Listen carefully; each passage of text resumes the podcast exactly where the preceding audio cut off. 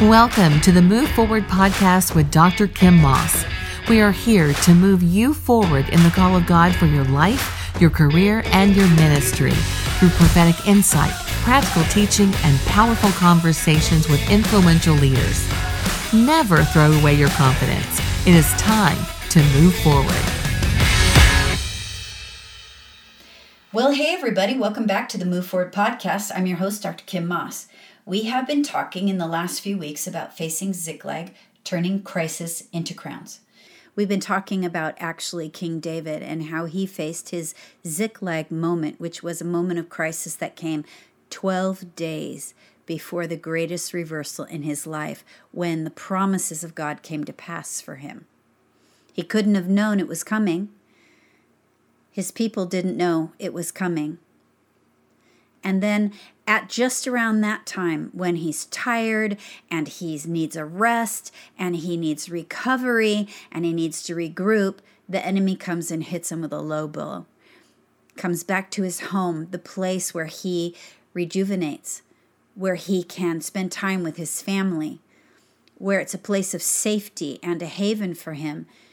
And he finds that it's all burned, and his children and his wives have been taken into captivity to become slaves, sex slaves, all kinds of horrible things. And so, how does he respond? What we've learned in the last few weeks is that this can happen to everyone. It does happen to everyone. And that the question is not whether we are going to face a Ziklag, but how will we respond when we do face them? Will we be able to respond in a way that leads other people forward and actually becomes a blessing in our life so that God can do some new things and surprise us and actually bring great reversals? Are we going to walk through them in a way that glorifies God? And are we going to walk through them in faith? And so we've been examining this passage of scripture from 1 Samuel 30 as we also face this global pandemic and the opening up of our nation and all the things that are happening geopolitically and economically around the world. We know that they always come at a bad time and it came for a, at a bad time for David as well. And Ziklags we discovered last time. They're designed by the enemy to dismantle our faith in God and unravel our identity at pivotal moments just before breakthrough or great reversal. Imagine what might be coming on the other side of this. Just imagine, if you will, that perhaps God is about to bring the greatest revival and the greatest evangelistic move that history has ever seen. Just imagine that there will be more signs and wonders and miracles in this time, and that God is going to surprise us with what He is about to do. I don't want to miss that, do you? I don't want to fall away in my faith and miss what God is about to do. I don't want to miss out on the promises that He has for my life. All of us have been going through this crisis. All of us have grieved, lost something. All of us have watched friends go through difficult times. All of us have been at a loss for words many times. And we've wondered, what do we say in a time like this? And I'm telling you, it's time to find courage. It's time to take courage. Things are about to open up, things are about to look different. And yes, the world is not the way it used to be. We can find courage in these troubled times. So let's go back and let's look at this. Let's go back and read again 1 Samuel chapter 30, verses 1 to 6. Now, when David and his men came to Ziklag on the third day, the Amalekites had made a raid against the Negev and against Ziklag. And they had overcome Ziklag and burned it with fire, and taken captive the women and all who were in it, both small and great. They killed no one, but they carried them off and went their way. And when David and his men came to the city, they found it burned with fire. And their wives and their sons and their daughters had been taken captive. And then David and the people who were with him, that would be the mighty men, raised their voices and wept until they had no more strength to weep. let's go on. And David's two wives had been taken captive, Ahinoam of Jezreel and Abigail, the widow of Nabal of Carmel. And David was greatly distressed, for the people spoke of stoning him, because all the people were bitter in soul, each for his son and his daughters. But David strengthened himself in the Lord. We're going to talk about that today. But first, I want to talk about the mighty men It says the people that were with David. Well, the people that were with David in this time were the mighty men because all the other people had been taken captive by the enemy. And so, what happened in that moment? Listen, the mighty men, it says, became bitter in soul.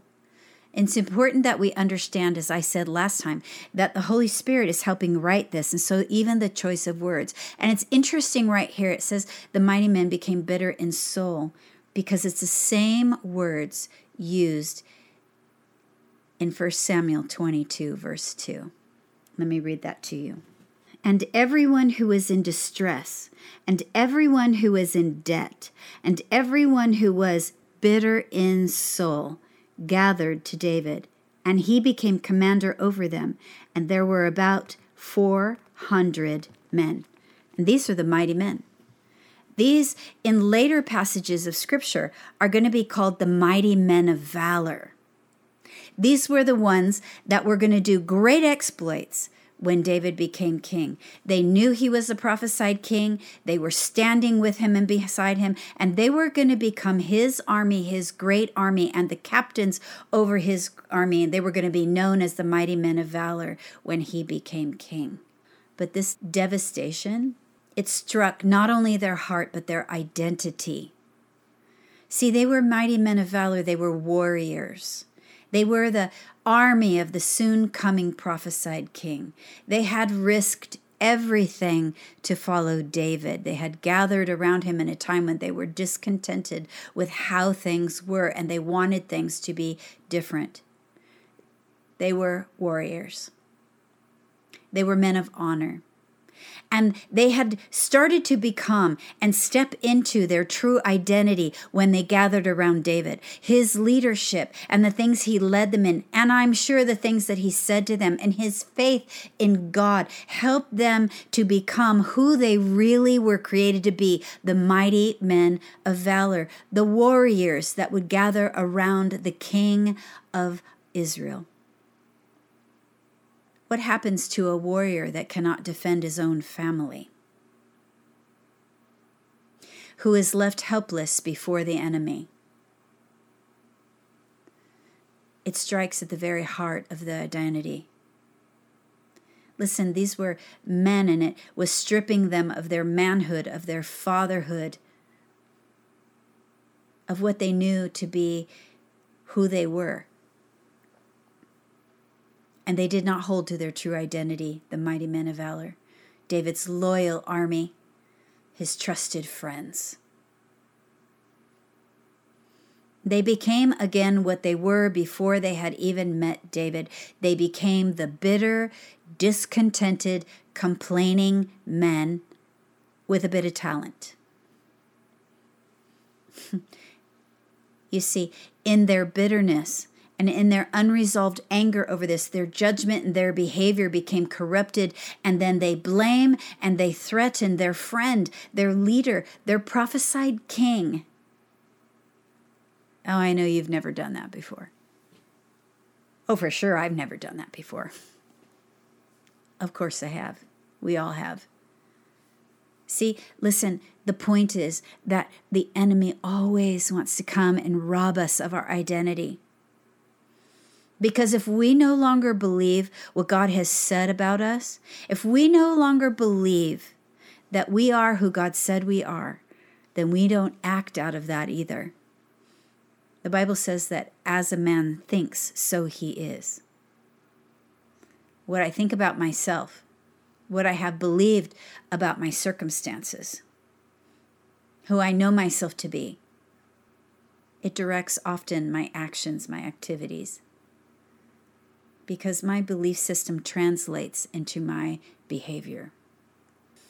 You see, sometimes, I just want to say, sometimes it's easier to be mad than sad. Because mad sometimes feels like strength, feels like power. But it's not real strength and it's not real power. And often it turns into something darker. Often it turns into a response that hurts others, hurts ourselves, and we can fall into a great depression afterwards. Because after we've turned our anger on others, oftentimes we turn our anger on ourselves. And so rather than being sad, they're angry and they become bitter and they turn against their friend. But David's response was different. David responded in a different way. And this is where a great revelation lies. And I know that you have heard this passage of scripture so many times that David encouraged himself in the Lord. What is exactly does that mean? What what is how do we interpret that? And how do we how do we find that kind of courage? Well, let's talk about that a little bit. First of all, in verse 4, it's right here. It says, And David and the people who were with him raised their voices and wept till they had no more strength to weep. Listen, this is very important that we understand this. David chose to be authentic, not religious, about his present experience. He felt pain. He didn't pretend that because he was the leader, the one that everyone looked to, that he wasn't affected by the losses that he had incurred in his life. No, he counted himself among the people. I love that.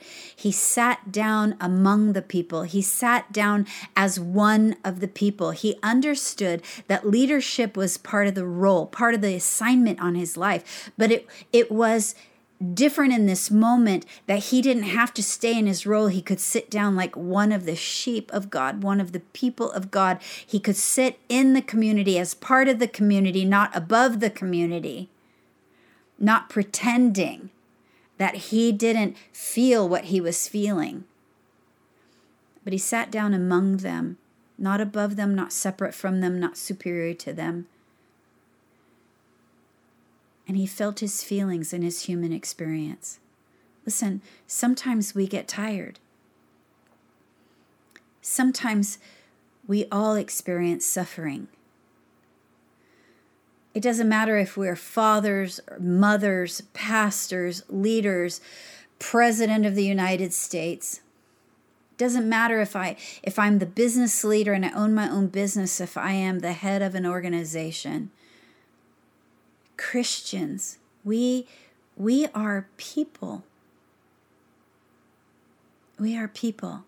Listen, I don't know about you, but sometimes I just think there's nothing worse than a plastic Christian that spiritualizes everything and they can't be honest about pain. And while I don't want pain to drive your bus, meaning I don't want it to cause you to make the decisions of your life, you need to have your feelings. Listen, David wasn't ashamed about his feelings. He wasn't ashamed about the grief that he felt. And he grieved his losses and he mourned over his family. But here's the deal his grief didn't become his identity. It didn't become the driving force in his life. It didn't drive his bus. See, when, when an emotion becomes our identity, then all the decisions we make and all the information that we receive, um, it just is filtered. It's filtered by that emotion. And it gets stuck there. See, if worthlessness becomes my identity, think about this. See, if I if I was treated at one point in my life as though I had no value and I believe that I have no value and so I become worthless, that becomes my identity, worthless then I never expect anything good. And when someone tries to give me something good, I reject it because I don't deserve it, even if it's as small as a compliment. Have you ever known anyone who can never take a compliment? It's usually because they have taken on some form of worthlessness as their identity. This is not what God wants for us. He made us emotional people, and, and God Himself experiences emotions. But I don't want you to react out of your emotion. I want you to respond with wisdom. And now see J- David, he, he sat down and he grieved his losses and he mourned the loss of his family. But then he chose to do something else as well. Because, see, there is a time to mourn, and then there's a time to stop mourning and take another action. And so David chose to strengthen or encourage himself in the Lord his God. Verse 6 says, Now David was greatly distressed, but David strengthened himself in his God. He needed strength and encouragement. He needed hope and confidence and courage. He needed to make a decision, a new choice. And that decision, that choice needed to come out of courage. But as this passage of scripture said, it says he chose to strengthen himself in his Lord. You see, he had a personal responsibility here he had a part, part to play in this. He didn't he didn't lay down and become the victim. Oh, he'd been victimized, no doubt about that. But he didn't remain the victim. He took up his personal responsibility and his ability to respond and to make another choice. And so he took up his responsibility and he took up his freedom to choose just as all his men had the freedom to choose. See, we're all powerful people. We all have a responsibility in our life. What we do with our responsibility is ours to decide. That's what freedom is all about, that we have the freedom to choose. And in times of distress, when we are tempted to react instead of respond, we need to be careful about what we choose. So, in this time? What did David decide that he was going to choose? Well, I can tell you he didn't react out of his emotion, but rather he responded in wisdom. I love what Stephen Covey says here. He says, Between stimulus and response, there is a space. And in that space lies our power to choose. In that response lies our growth and freedom. This is very important. See, a reaction, however thoughtless and emotionally driven, is a response that we still have chosen. Isn't that right? To give up our power of choice and not to choose is still also a choice. It's just true. Can't blame it on someone else. It's not the way it happens. We have been given power and freedom we have been given the spirit of power, love, and a sound mind so that we can choose our responses and receive divine outcomes. It's just true. And so David decides to pick himself up and strengthen himself in his God. James 4 verse 8 says, "Draw near to God and he will draw near to God, draw near to you." I'm sorry. James 4 says, "Draw near to God and he will draw near to you." You see, he understood, David understood, that the only one who could affirm his true spiritual identity was God. He knew that he was anointed and appointed by God. He was called according to the prophetic word of promise. He was not an orphan, he was a son of the living God. He was not left alone. His God was still with him, and he knew that his God still had wisdom for him. See, his men chose to revert back to what they once were. They chose out of their emotion to react against their friend. They didn't stop long enough to think something different, have a new thought.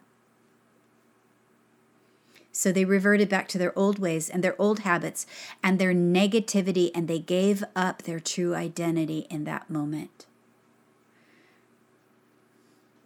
But David, see, when he chose to strengthen himself in the Lord, it allowed him to draw on his experience and his relationship with God.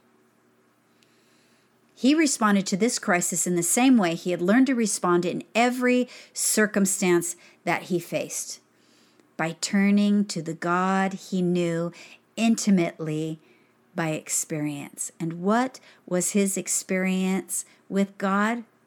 Oh, his experience with God is found in Psalm 3. It says, O Lord, how many are my foes?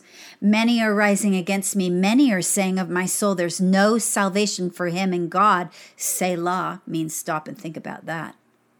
But you, O Lord, are a shield about me. You are my glory and the lifter of my head. I cried aloud to the Lord,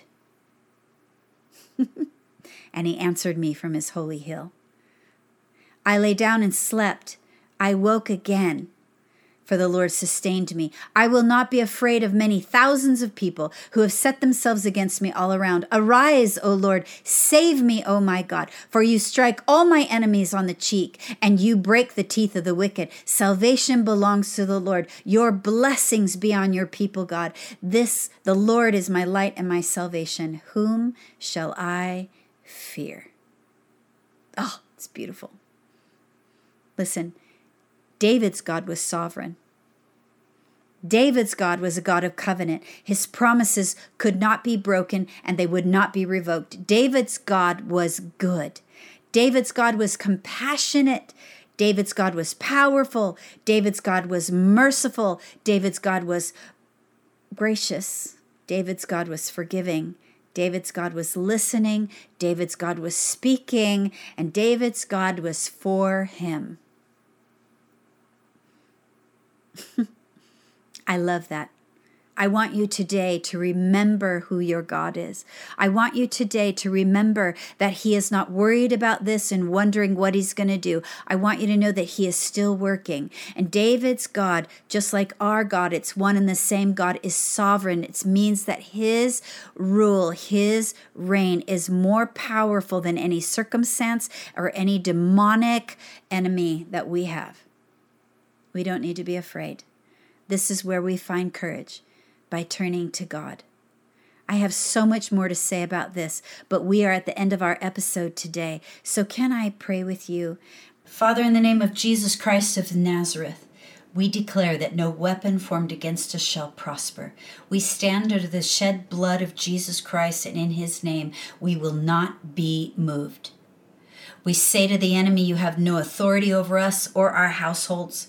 We declare the name and the lordship of Jesus Christ over our lives and all that concerns us. And we bind on earth the tactics, schemes, devices, and plans of the enemy to take captive our mind, heart, soul, and spirit. And we violently say, No!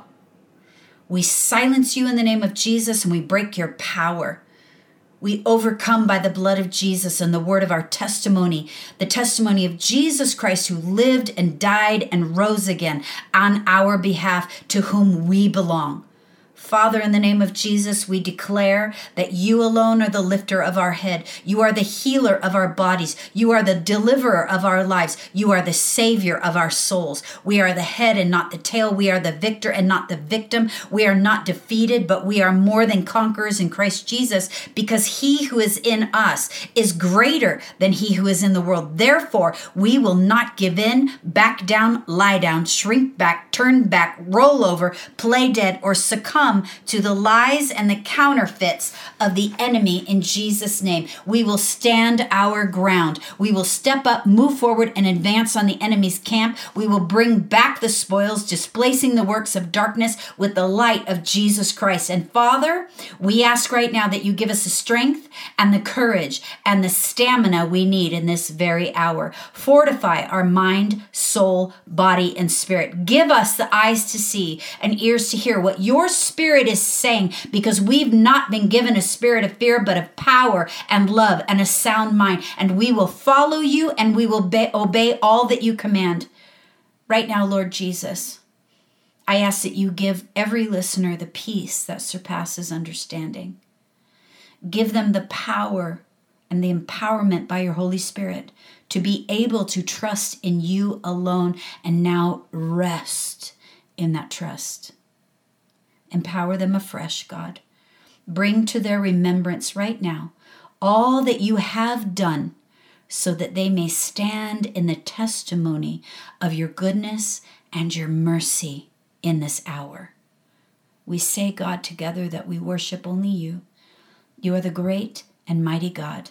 We praise your name, Lord Jesus. And we pray these things in the mighty, unmatched name of Jesus Christ, our Lord. Amen. Will God bless you and see you next week.